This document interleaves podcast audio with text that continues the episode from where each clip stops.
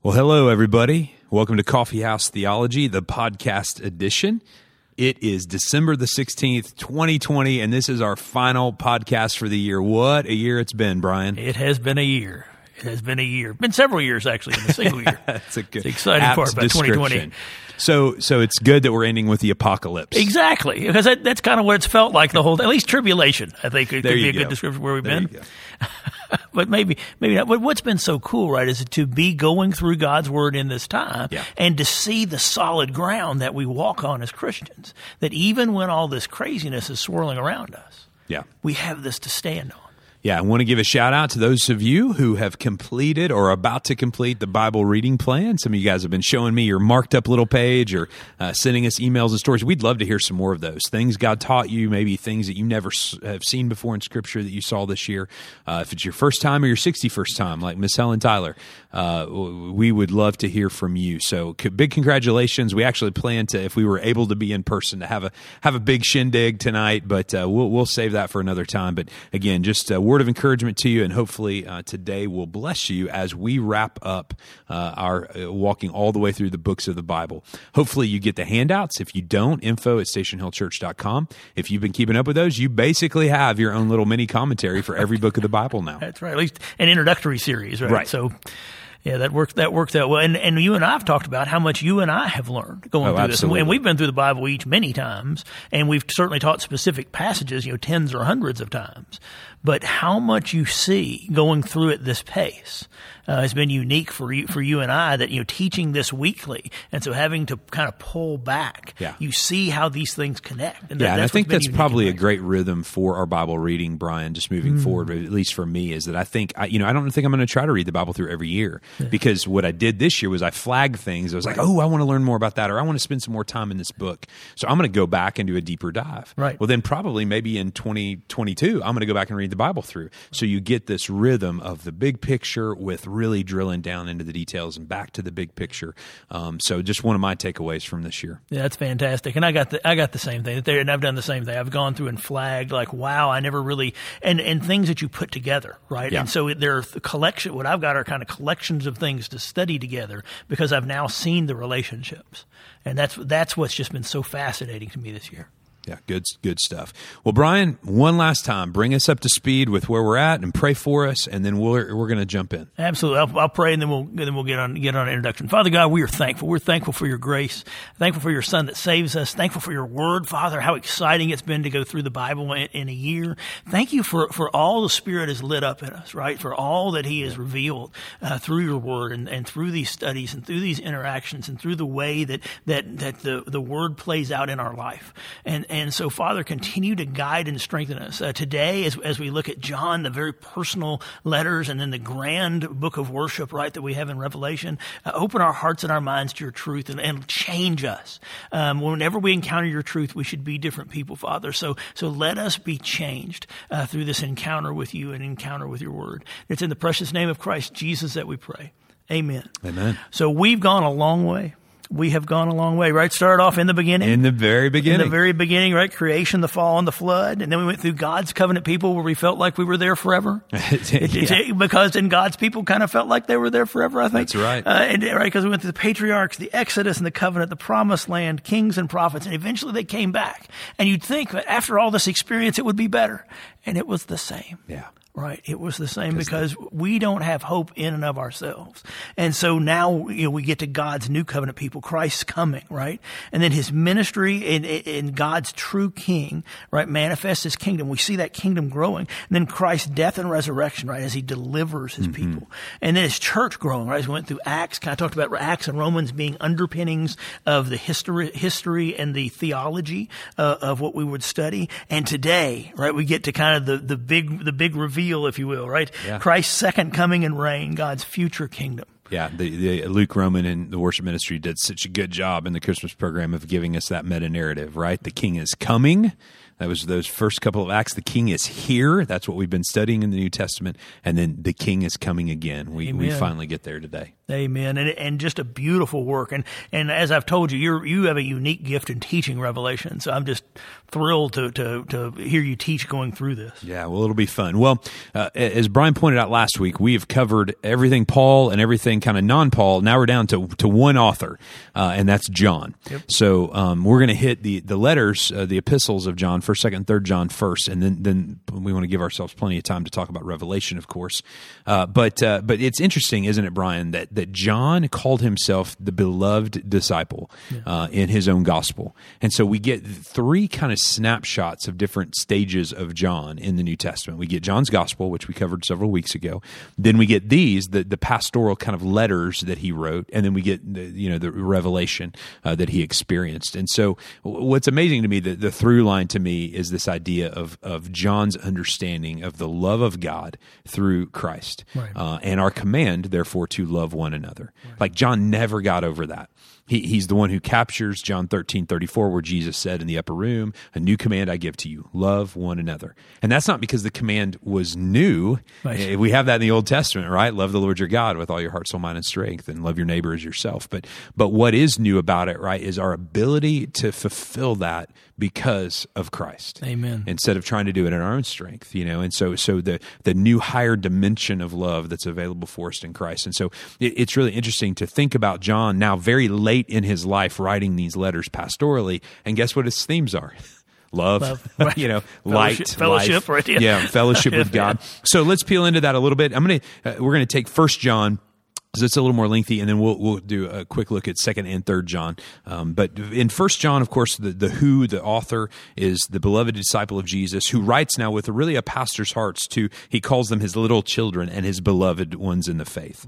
Uh, it was probably written around AD ninety, so we're very late now in in the first century. Some of the oldest writings are you know as far as chron- chrono- chronology goes uh, in the, the, New Testament. So um, outside of Revelation one, the New Testament's silent about John's later years, but early uh, Christian tradition is consistent that John left Jerusalem. There he had been a pillar of the church. Paul right. points that out. Acts points that out. Shortly before the destruction of the city by the Romans.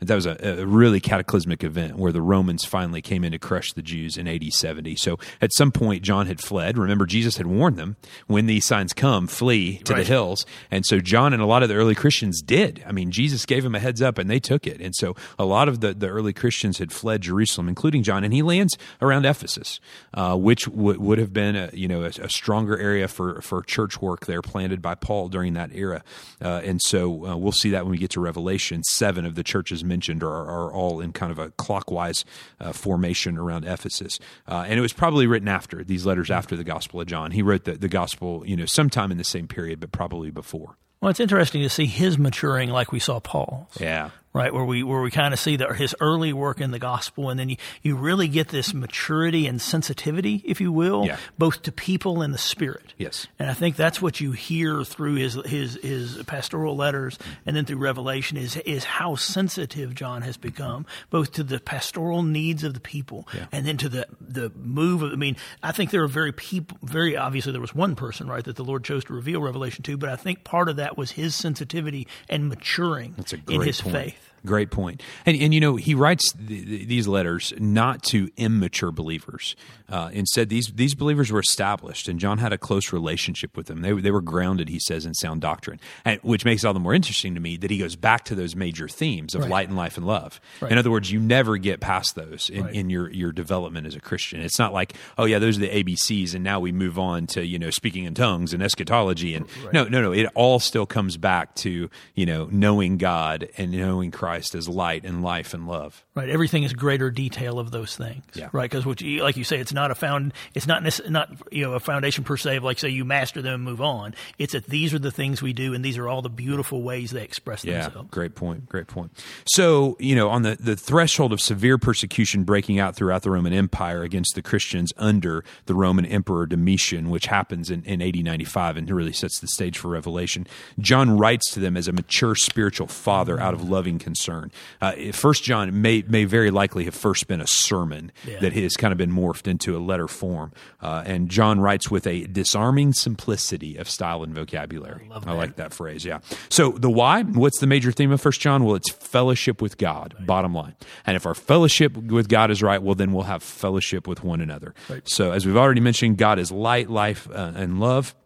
John wanted his readers to have assurance of God's presence with them. From this assurance came joy and confidence in the gospel and authentic fellowship with each other. So, this idea that we can create authentic fellowship apart from truly knowing God, John really debunks that myth, right? That that our that our connection flows out of the fact that God is love, and so we're able to love each other.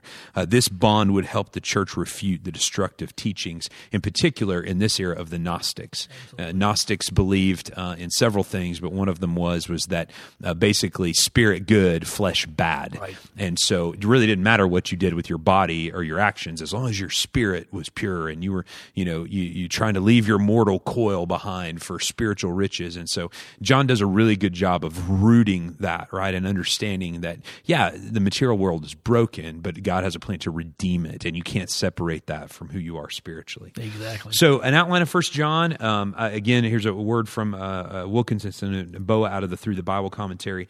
John skillfully uses his simplicity as a vehicle for expressing some of the most profound concepts in all Scripture. Certain ideas like light, life, love, truth, and righteousness are frequently repeated as developing motifs. So, the structure of the book is subtle. It's actually kind of challenging to outline, but as several people have noted, it's actually a great book for a social media age. Oh, absolutely. Because John just drops in these verses, these phrases, even of just great wisdom. So, you, kind of two big buckets.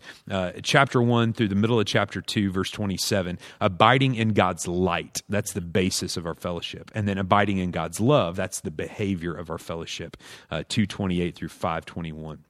So fellowship, as we mentioned, is the key word of First John. Uh, in our tradition, Brian, we hear fellowship and we think food. Casserole. All right. Specifically. That's right. So, of course, John's theology included shared meals among the believers, but but it was so much broader and deeper in scope that that it really entails that relationship with God and others in the church. So, the key verse or kind of thesis verse of First John would be chapter one, verses three and four. That which we have seen and heard, we proclaim also to you, so that you may have fellowship with us, and indeed our fellowship is with the Father and His Son Jesus Christ. We are writing these things so that our joy might be complete. Amen. And what a great perspective, right? It comes down to if you fellowship with God, you have right relationship with God. If you're rightly related to brothers and sisters, well, then your your life is joyful, That's right. right? That's and He right. calls it complete. That's right. In other words, you know, everything else is just icing on the cake. Right. And your circumstances may still be difficult. That's right. Right, because we don't we see the difficulty of the circumstances. Oh yeah, and John, their church is getting ready to head into some of the most difficult circumstances they'd faced. and John personally, right, Yeah. getting ready to be Mm-hmm. isolated out on a, out on a rock, right, and we get called an island, but really a rock, Yeah. out in the middle of the ocean. Yeah. And so, but you see that that there is still a complete joy, right? There's there's and there's we see things in John that he keeps, right, that are that are rhythms of his life, that are that are synchronous with God, that are synchronous with people, and so he can he can have that confidence that while even separated, right, he is still together. Right. That's good. That's good. So I stumbled upon, upon this. Had to come from a Baptist preacher a couple years ago. Five purposes of First John, all with P's. Right. Number one, promote fellowship with God and others. Number two, produce joy. Number three, protect holiness. Number four, prevent heresy. And number five, provide hope. And we've talked about that theme a lot. And it is kind of fun now to see at the end of the, the Bible how all these themes are, are continuing to, to come together. So, eh, you know, it's important to say this too. Fellowship, when we throw it out there, is kind of this vague idea. Uh, it wasn't for John. Uh, instead, it was an objective daily reality. He gives at least three tests, and I think this is great, right? That that kind of act as a fellowship barometer for faith. I get this question all the time as a pastor, like how can, how can I be sure I'm right with God? You know, uh, I'm doubting my salvation. I need assurance. Well, John gives us three tests basically. Number one, have I confessed all known sins to God? Right. And that's prayer and repentance. Yes, Right. And we daily, daily need prayer and repentance. we do. And there are a lot of, and you know, I've, I've heard a lot of people say you need to pray and read your Bible. You also need to repent. Yeah. Because if you're not repenting, you're not, you're not, You're not reading your Bible. That's right. Well, you can't, you are Yeah. convicted. I mean, every time I read You any should be. passage, you're Yeah. like, wow, I don't measure up to that. Lord, help me. Yeah. Right. And that should be our response. Not, wow, I can do better. Let's put more into this. It's, Lord, help me. Well, and just the grace of hearing, right? In, in 1 John 1 9, if we confess our sins, mm-hmm. He is Right. faithful and just to forgive us of our sins and cleanse us from all unrighteousness. Amen.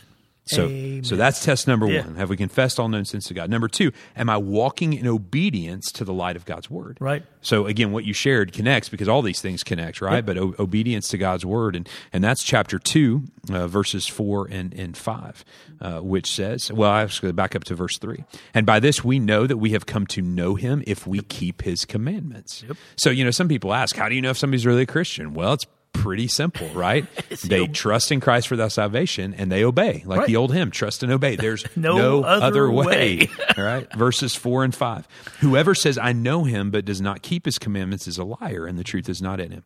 But whoever keeps his word, in him truly the love of God is perfected. And by this we may know that we are in him. Amen. So anytime people ask me those kind of questions, I'm like, well, let's let the Bible answer it. Right. And that's Right. that's the one of the best places I know to point people, right? We're walking in obedience to the light of God's word. And then number three, the natural outflow of that, am I demonstrating a love for my brothers and sisters in Christ?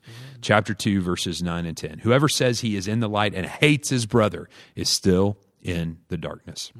Whoever loves his brother abides in the light, and in him there is no cause for stumbling. When there's such a mythology of right the Lone Ranger Christian, Oh yeah. Right? Such a mythology of the Lone Ranger Christian, and that's just the antithesis of what Christ says. Well, and I think, I- especially as a pastor, I see so many passive aggressive Christians today. you know, yo, I, we love we love our religious experience. We love worship songs. We love this. But have you heard about so and so? You know, like- and I mean, I mean, just you know, or can you believe? It's just on and on it goes. And and we again, something we all have to confess is those attitudes. But this idea of not just you know speaking of love, but truly loving the people that God has put around us as brothers and sisters is is imperative in living that out. So strong stuff. Um, stuff. full full of so many good verses, Brian. I just even going back through it yesterday, I was like, oh yeah, highlight, underline, right? See what manner the love of Father has given unto us that we should be called the children of God. You know, that we're adopted into his family. Little children, let us not love in word or talk, but in deed and truth. Amen. So good. By this we know love, that he laid down his life for us.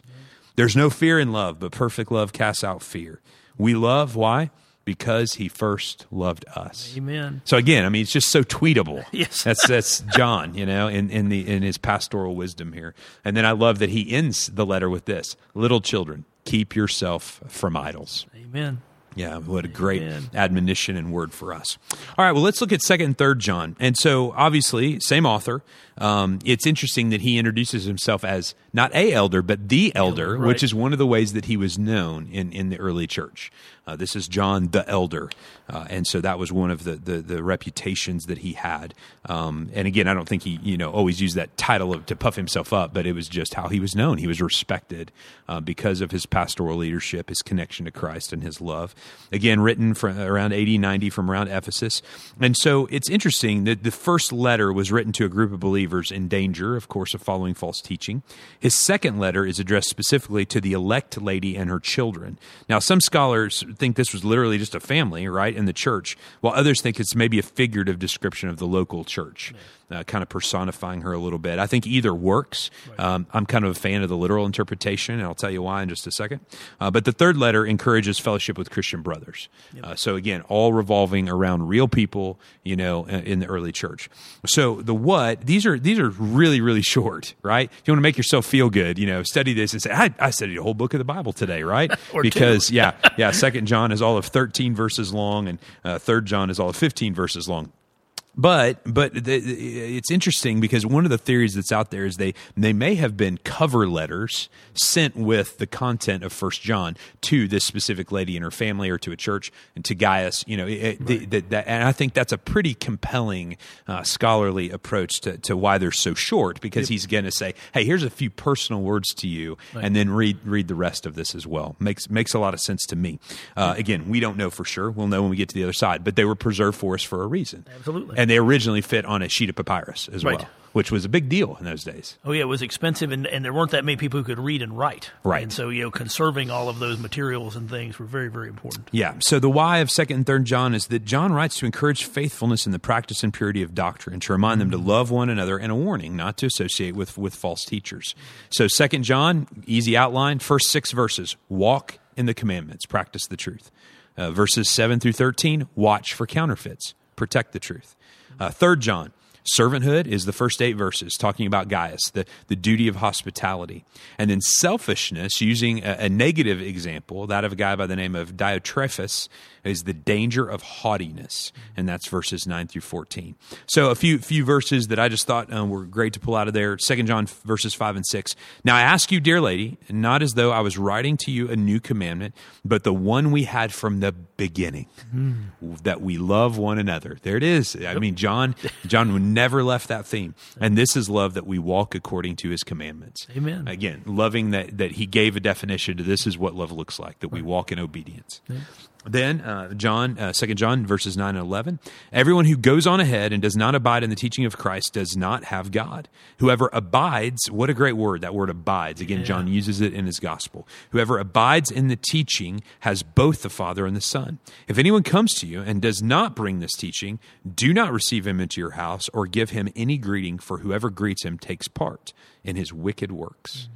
And I love that word abide too. That's one that, that you know kind of culture hasn't gotten to yet, as if you will. great point. And so it, it it's something you almost uniquely. It's, it's really almost uniquely Johnian, but yeah. unique, certainly uniquely Christian. And because the world doesn't have a sense of abiding. That's good. Right? Because without a sense, because abiding is is closely related to contentment. Yeah and the world is just stocked with discontent. Yeah. Right? The whole world, it's almost fueled on discontent. Yeah. And what you abide in, right, affects you. Amen. So that's that's what John's clearly pointing out here. Yeah. Like, so so abide in Christ. Right. But don't abide with false teachers because they are going to affect you. That's right. And so, so that word abide, you know, to me, if I just was going to be, you know, real loose in a translation, would say like cozy up, right? right? Yep. So he's like cozy up always to Christ and His gospel. But if you cozy up to false teachers, guess what's going to happen?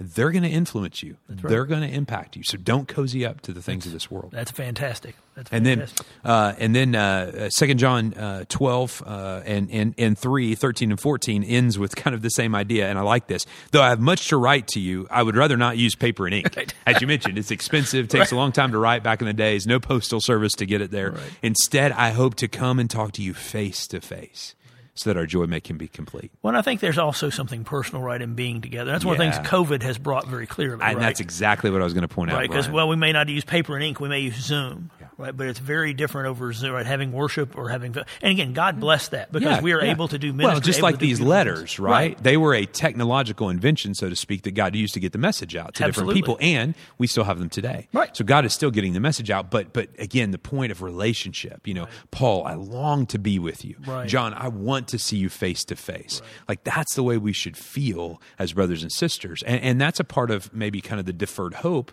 you know, for us in COVID that we're learning. Right. You know, don't know what you got till it's gone.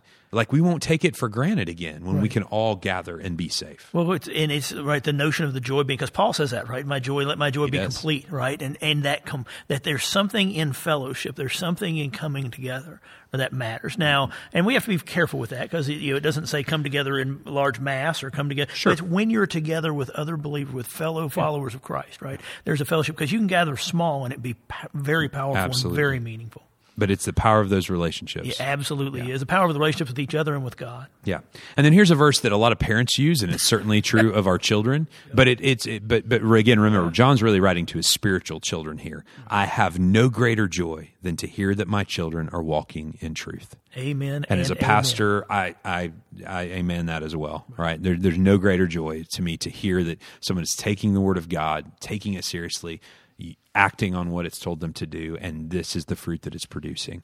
Uh, you know, again, I, I, appreciate all the people. Wonderful sermon today. Hey, you know, it was a great story. Great, you know, I, I'm thankful. But when I hear, you know, weeks, even months later, because to me that means it's stuck. Right? Hey, somebody has taken God's word and put it into their life in this way.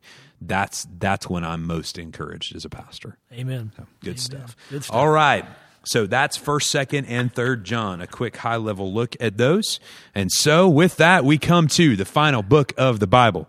Uh, the book of Revelation. And as Brian mentioned, you can probably hear the giddiness in my voice. Um, uh, over the years, I've grown to love this book. Um, bottom line is, it, it is consummation of the gospel story, right? Creation, the, the, the four big parts of the meta narrative: creation, fall, redemption, restoration, consummation. That's what the book of Revelation is all about, and it is brilliant. And you know, I, I, I you know, heard all the sermons as a kid, was afraid of it, as every kid is, I think, growing up, and then you, you start to try to read it for yourself, and it seems confusing. Here's what I've learned about Revelation lean into it. Amen. Like lean into it. It's not as complicated as you might think it is, as we'll talk about in a moment. Um, yes, there are things mysterious and awesome and wonderful about it. It should be that way, right? Because this is God unveiling things, um, you know, and His ways are not our ways, and His Right. thoughts aren't our thoughts. So we have to hold it in a proper sense of humility. But also, God gave it to us not to freak us out, but to build our faith. Amen. And so, uh, you know, all of the storylines, all of the word pictures of the Bible come together in the book of Revelation. So if you have really spent this whole year walking through the Bible and you want to say, you know, next year I want to do a deep dive, do Revelation. And you're going to see all these phrases and word pictures and stories that are pulled together from all the other 65 books of the Bible, right? And that's why it is brilliant. And there's no doubt to me, John, I'm sure he was a gifted, talented guy, but there's no doubt that this book was inspired by the Spirit because it is a literary masterpiece. when it pulls together so much. I mean, it, it, as you said, it pulls together all the everything else in the Bible comes together here. And this, you, you, man couldn't create that. I don't care how long you have. I don't care how much scholarship you have. Yeah. There's no way that this could be this coherent Yeah. and this broad. Yeah, it could only be revealed by the Spirit. Hence, the name is so appropriate. Appropriate revelation. So let's let's dive into it. This is going to be interesting because if uh, you know, uh, here we go, 20, 25 minutes or so. I've never done it. I've done it over a course of you know sermon series, and we we unpacked it over several weeks uh, a couple of years ago when we looked at prophecy. But this is going to be a real quick flyby. I hope it whets your appetite, and again, and it just encourages you to dive in it. John is the author. Um, he is the, probably the last living disciple. Um, you know, we get that uh, from Matthew 20. Uh, he's now probably, you know, kind of the bishop of, of Ephesus. Um, what is it? It's an apocalypse. And that means unveiling or uh, disclosure. So remember that this is a unique kind of literature familiar to the Jewish people.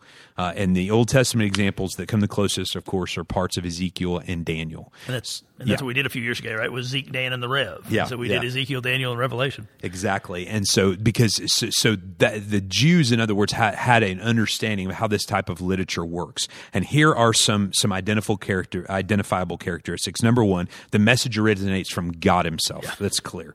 Number two, there's the anticipation of divine intervention soon in human history. So there's always this sense of soon. Now, as we talked about a couple of weeks ago with Second Peter, remember that soon in God's timing and soon in ours are different things. But but it is the idea of there's an urgency here. Number three, the use of symbolic creatures, actions, and patterns. We'll talk about that more in a second. Number four, strong conflict between good and evil. Right, we're now really seeing what's happening in in the spiritual realm. And number five, the presentation of future events as certain. This will come to pass. Uh, now, symbols are really really important uh, to to and, and to the reader. Right, The- these are images of importance, and so a literal interpreta- interpretation of Revelation is interpreted symbolically. Right. So the numbers represent something. For example, 12 and its multiples. 12 is a representative of God's people. So when we hear about 144,000 in heaven, right, that's 12 times 12. Even think about 12 tribes of Israel, the Old Testament people of faith, right? Times the 12 disciples in the New, that makes 144,000. Now, a thousand was to them representative of a really large number. So it doesn't mean literally only 144,000 people get into heaven. That's representative of all people of faith throughout redemptive history. So, quick example there 10, complete amounts of time. Seven, perfection and completion. So, you'll hear about the seven spirits, right? That's the Holy Spirit in its the fullness of his power. You'll hear about his seven churches, right? Kind of so these seven churches represent all churches and, and their struggles that they have. Four, it, it completes the world. So, for example, we talk all the, the time about the four corners of the world. Um, you know, that's something that we can relate to.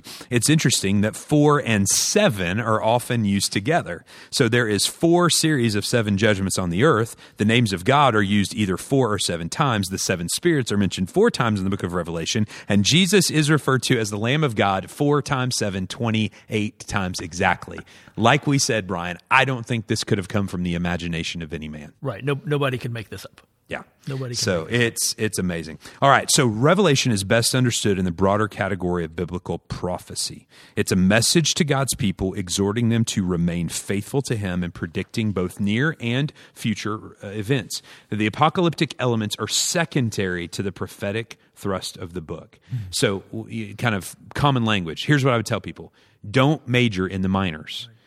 Keep zooming out and looking at the big picture. When you get down into the weeds, and uh, that's where a lot of the speculation goes, and it's good to go there and try to, to grapple with those things, but keep coming back up for air and look at the big picture. So, so go with what is clear and work from there, and you'll have plenty, believe Absolutely. me. Because there's a lot of things in Revelation, I'll just be honest, I still don't totally have a handle on.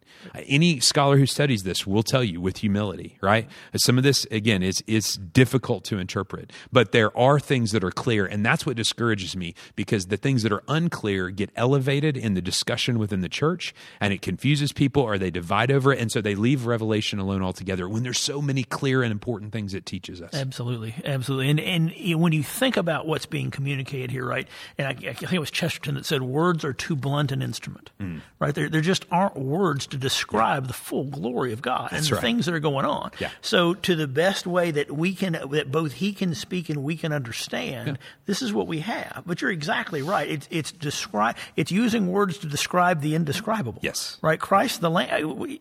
But they're not, not words for that. Right. Right. right. You, yeah. John, you'll find places where John is literally, you can tell he's grasping at the limitations of language to describe what he's seeing and experiencing. Right. You feel like, you know, and in music, sometimes when something gets too loud, it clips, mm. right? It clips off. And you feel like you're just pressing yeah. against, yeah. right, the dynamic range of language to get this across because it is so magnificent and so glorious and so hopeful. Yeah.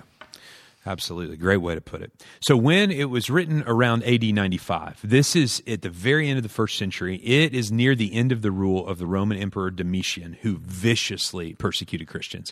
He was desperate late in his reign. He was probably mentally ill. You can do a lot of interesting research about him. He, he had this idea that he was Emperor Nero revived. And so, that's some of the background for some of this. Again, layers upon layers here. But, but that you need to know the church is now facing severe persecution. So, to that point, as you mentioned earlier, uh, Brian, John has now been exiled, arrested, uh, sent to the, the, the the rock, basically sitting in the middle of the ocean that was was Patmos, uh, and so there he's kind of out of commission, right?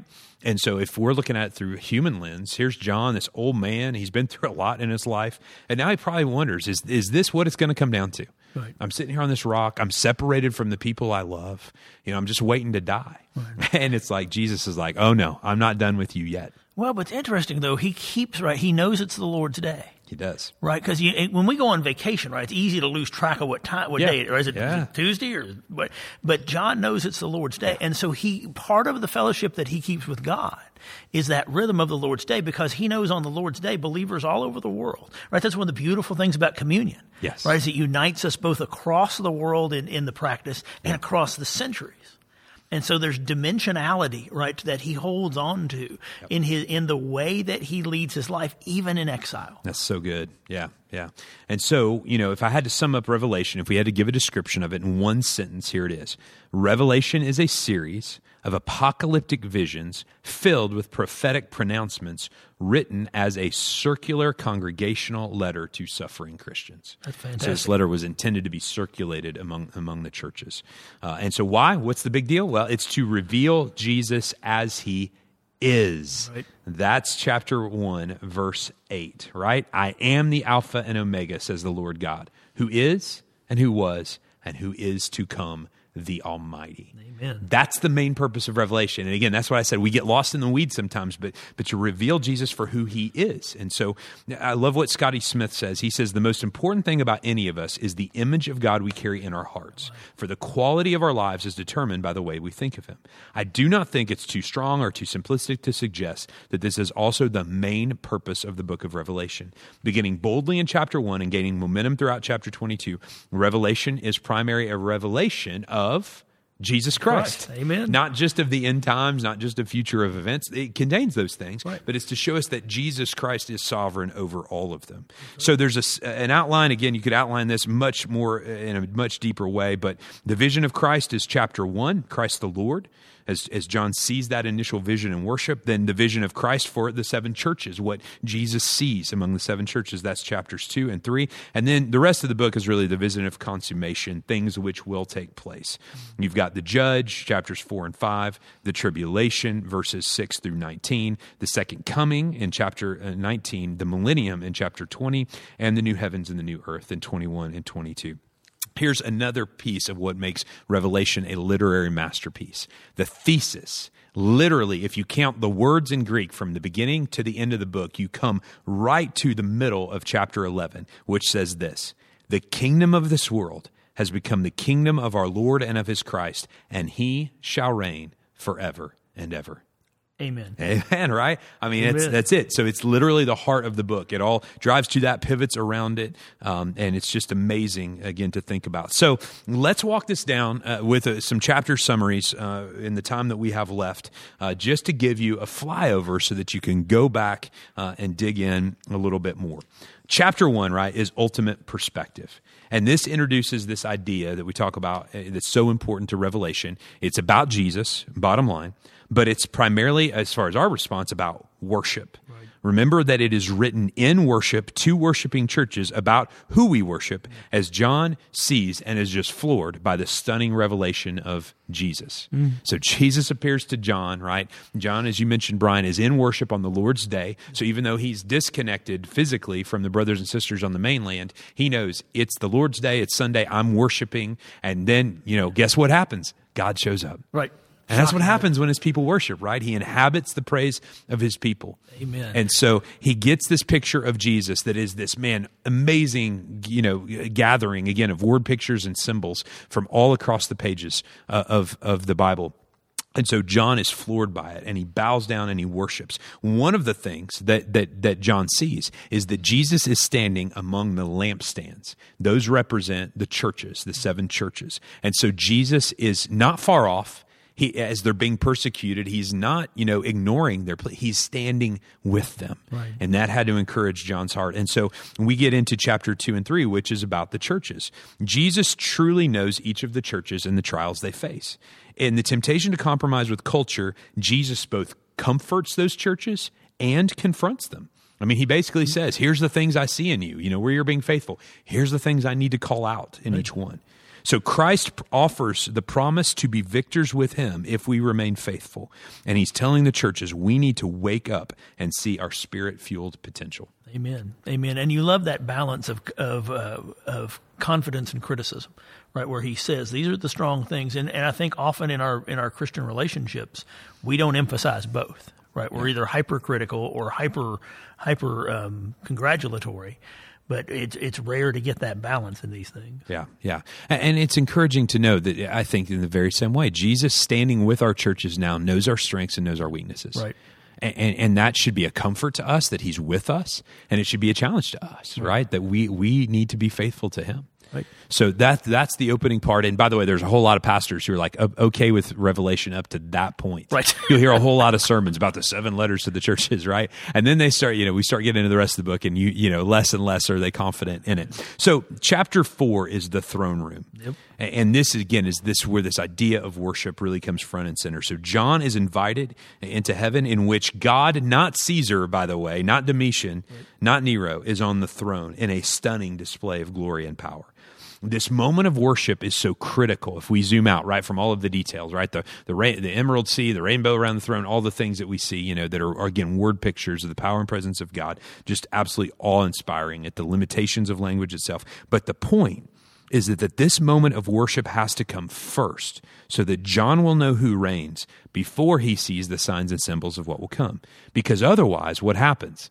Everything he's going to see is going to freak him out. It's going to simply fuel his fear instead of build his faith. So, worship is essential to us. We have to see God for his greatness and who he is. Then we put our troubles, our events of our world in perspective against that light versus when we start with ourselves and our world, right? Our temptation is to, to shrink God down to the size of our problems. Well, and uh, I, the most useful definition I've had of fear in ministry is ascribing power and authority to something. Yeah. And so what God does in this in, initial thing is said, "This, let me show you where all power and authority lie, so you have nothing to be afraid of." Yeah.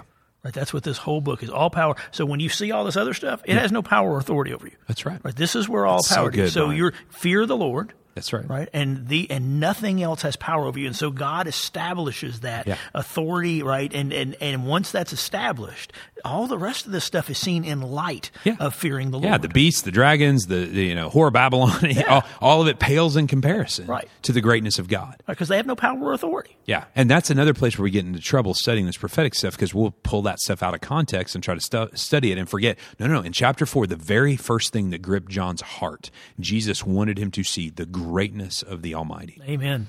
Then chapter five, and we we spent time on this with the Christmas concert. One of the great worship songs, "Is He Worthy," uh, that we sing right now. Um, we see this dramatic scene in chapter five where uh, John weeps because no one is able to open the scroll of destiny.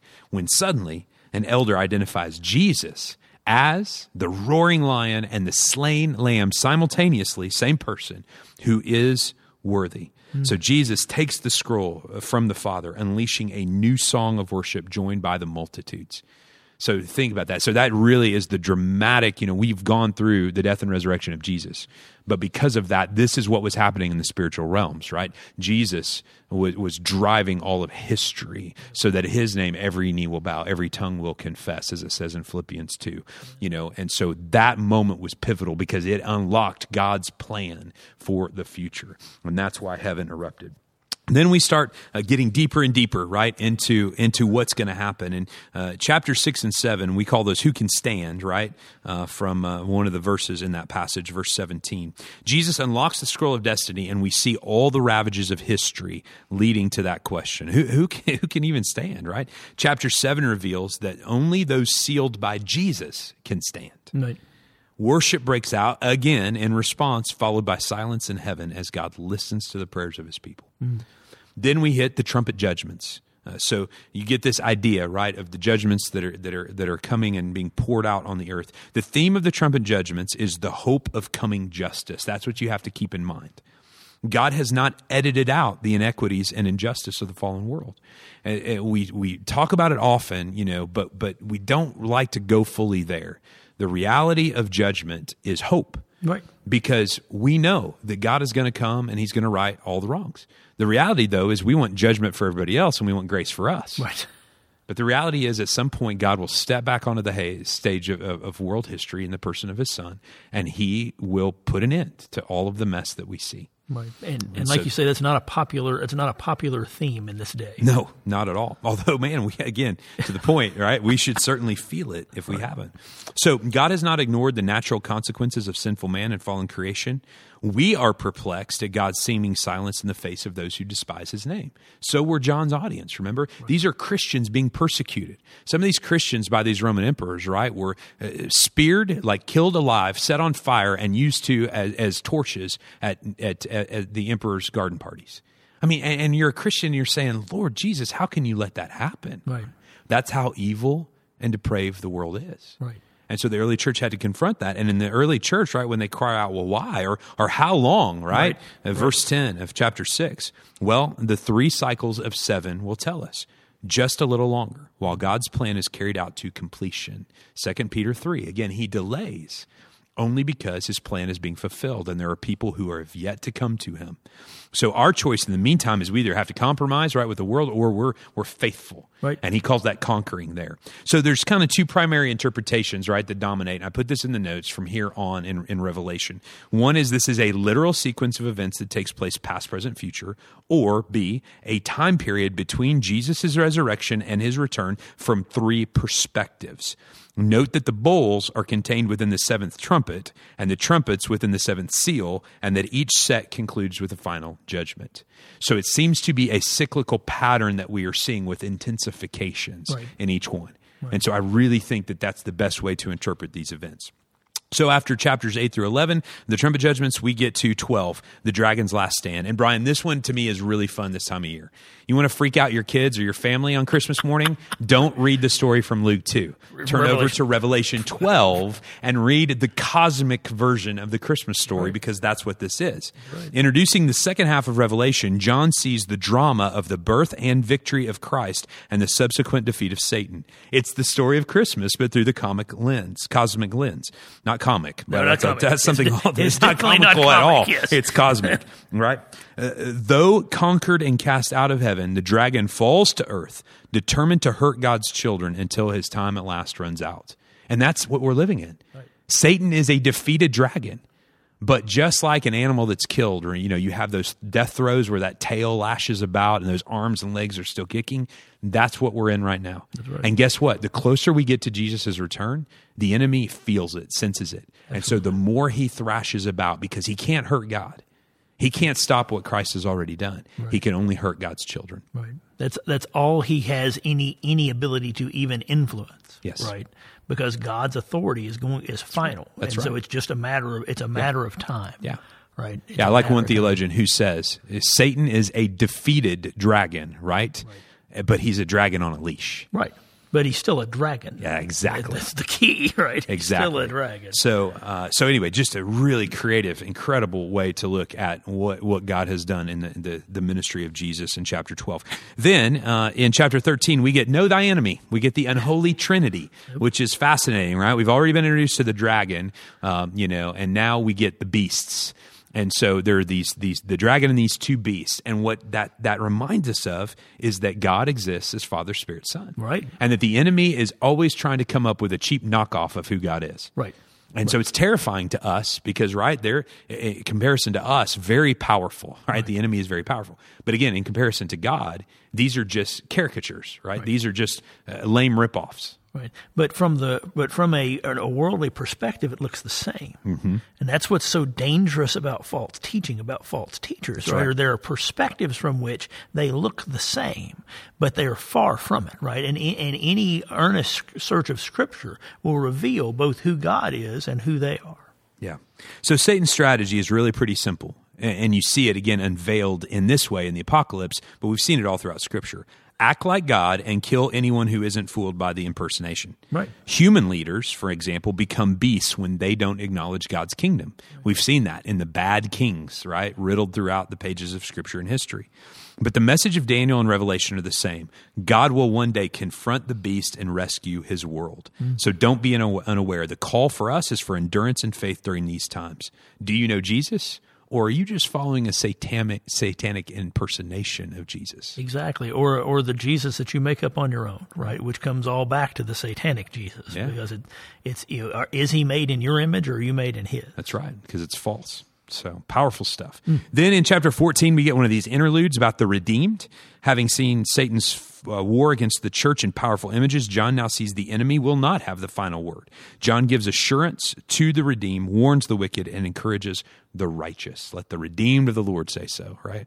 And so it's it, it's always interesting to me too, Brian. You know, there's these heavy, heavy chapters, you know, filled with this, you know, intense battle, but then you have these these interludes of encouragement. And so, you know, even just that, that that's the way life is, right? We go into the battle, and then the Lord will give us a picture of what He's doing, and to encourage us and strengthen us, and then boom, right back into the battle. So that's verses 15 uh, through 18, the final destruction. These chapters depict the pouring forth of God's wrath on those who oppose the beast uh, in, instead of the lamb. Again and again, trouble will sweep the world. That's the seals. Whenever suffering is caused, God warns it can't be caused with impunity. That's the trumpet judgments. Whenever his warnings go unheeded, he will in the end punish the wrongdoers. That's the bowls of wrath. Why bowls? Well, I think this is fascinating. Well, for one, they're bigger than, than cups, right?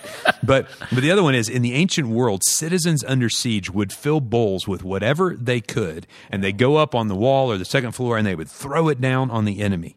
So literally, it's a picture of God throwing everything in the kitchen sink at those who choose evil over good. Wow, It was a word picture John's audience would have understood. wow, And then we get to chapter 19, the ultimate battle. After the terrible judgment of the bulls of God are unleashed on God's unrepentant enemies, the destruction of the immoral Babylon is complete. A hallelujah chorus breaks out in heaven. Handel, by the way, inspired. It's a Christmas tradition, but it's actually more about revelation than it is, you know, uh, the, the coming of Christ. That's where the hallelujah chorus comes from. And the marriage feast of the Lamb is announced, and Jesus appears as the bridegroom, but he's dressed for battle, ready to fight for his bride, his people.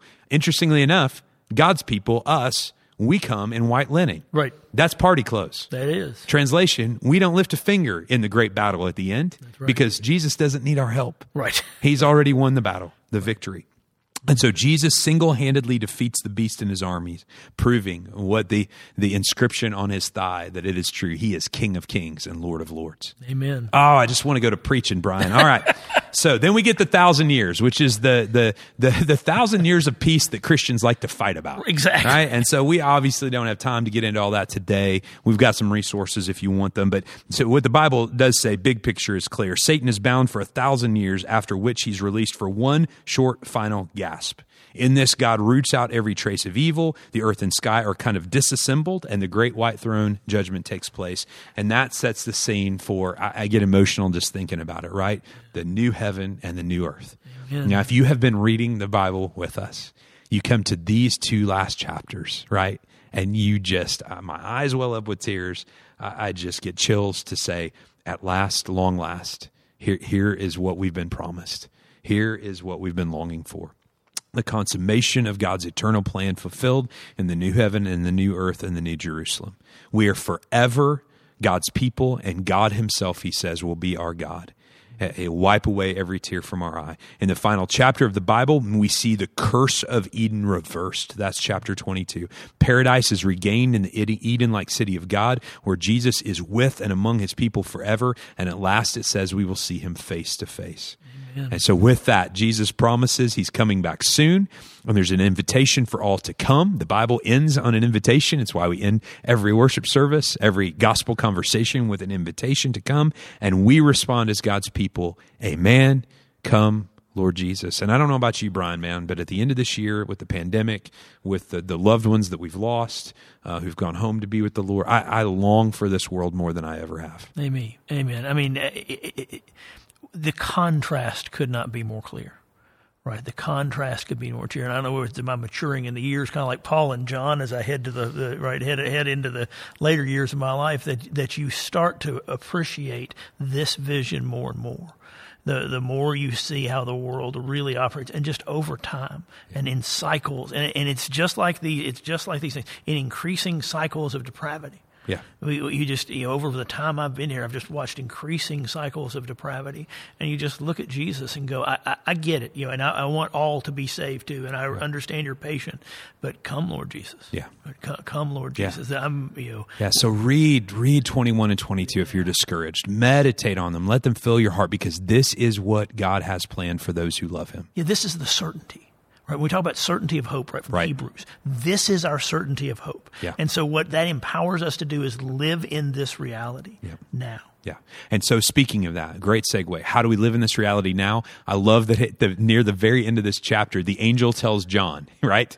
Don't don't worship me, right? I'm just the messenger. Two word summary. Worship God. God. Amen. And, and really, for all of the complexities of Revelation, for all of you who are intimidated by it, that's the thesis. Right. It's two words worship God. Because in the end, we've seen that Jesus wins. That's right. another two word summary, right? right. Uh, of, of the book of Revelation. Jesus wins. And I love C.S. Lewis's uh, you know, statement in the last battle because this just speaks to that hope, right?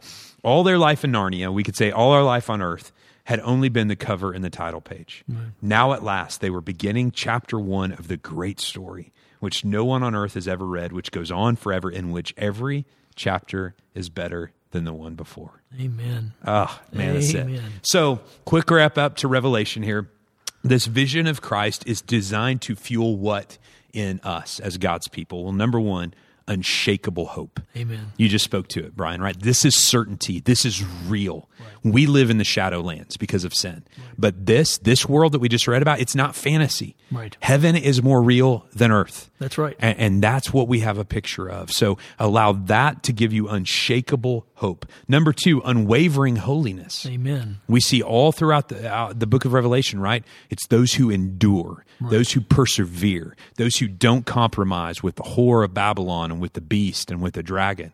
So we have got to continue to be God's people even when it gets hard. Amen. The time's coming when Jesus is going to separate the sheep and the goats, the sheep and the goats. And I really believe, especially 2020, I, we're seeing that more in our lifetime than I kind of ever thought we would. Right. Yeah. And, and so, so those who persevere, those who are faithful, obedient, that we have got to be unwavering in our holiness. Number three, uncompromised mission. Mm. We've got to tell people, right? There's an urgency. That this day is coming and it approaches quickly you know and so because of that we have got to be about the mission of sharing the gospel of jesus every opportunity we have what this is not designed to do revelation let me throw this in there is is to give unstable and unnecessary and unhelpful speculation Yep. Now, again, hear me say there is a right time and a place to grapple with the timelines and when's it's going to happen and what are these signs and these things. But the reality is, is Jesus didn't give this vision, right? So uh, for, for, for us in the 21st century to debate about, right. he gave this vision to encourage suffering and persecuting, persecuted Christians, both then in the first century, throughout the ages, and now that he is sovereign over all history. So we fix our eyes on him right? Amen. So I love what John Stott says. We do not need a detailed forecast of future events, which has to be laboriously deciphered, but rather a vision of Jesus Christ to cheer the faint and encourage the weary. John's desire is not to satisfy our curiosity about the future, but to stimulate our faithfulness in the present. Fantastic. So with that, we wrap up the Bible saying, let's be faithful to the God who has always been faithful to us. Amen. Amen. Brian, would you close us out in prayer? Absolutely. Father God, we are thankful. Oh man, are we thankful? Thankful for your grace. Thankful for your Son that saves us. Thankful for your Word, and particularly your revelation, and particularly the way it ends. Right, particularly those last couple of chapters, because we see that certainty of hope. We we we grasp that. And Father, while it's almost inconceivable that a place like that exists, we know it's true. And so, give us the courage and the humility and the perseverance to live that out today, to live your truth every day in everything we do and everything we see and everyone we come in contact to so that we have an, an, answer for the hope that is in us. And Father, let your gospel pour forth. And so, Father, we, we would ask for revival uh, among, among your people and, mm. and for the gospel to have, you know, just unthinkable numbers of converts because we know your Holy Spirit is, is, is power to do that. But we lay all that to your will. And so, Father, let us be changed. Let us, let us walk out more sure as believers, more sure of who you are and more sure of who we are in you. And Father, bless us this day to do your work and to glorify you. It's in the precious name of Christ Jesus that we pray. Amen. Amen.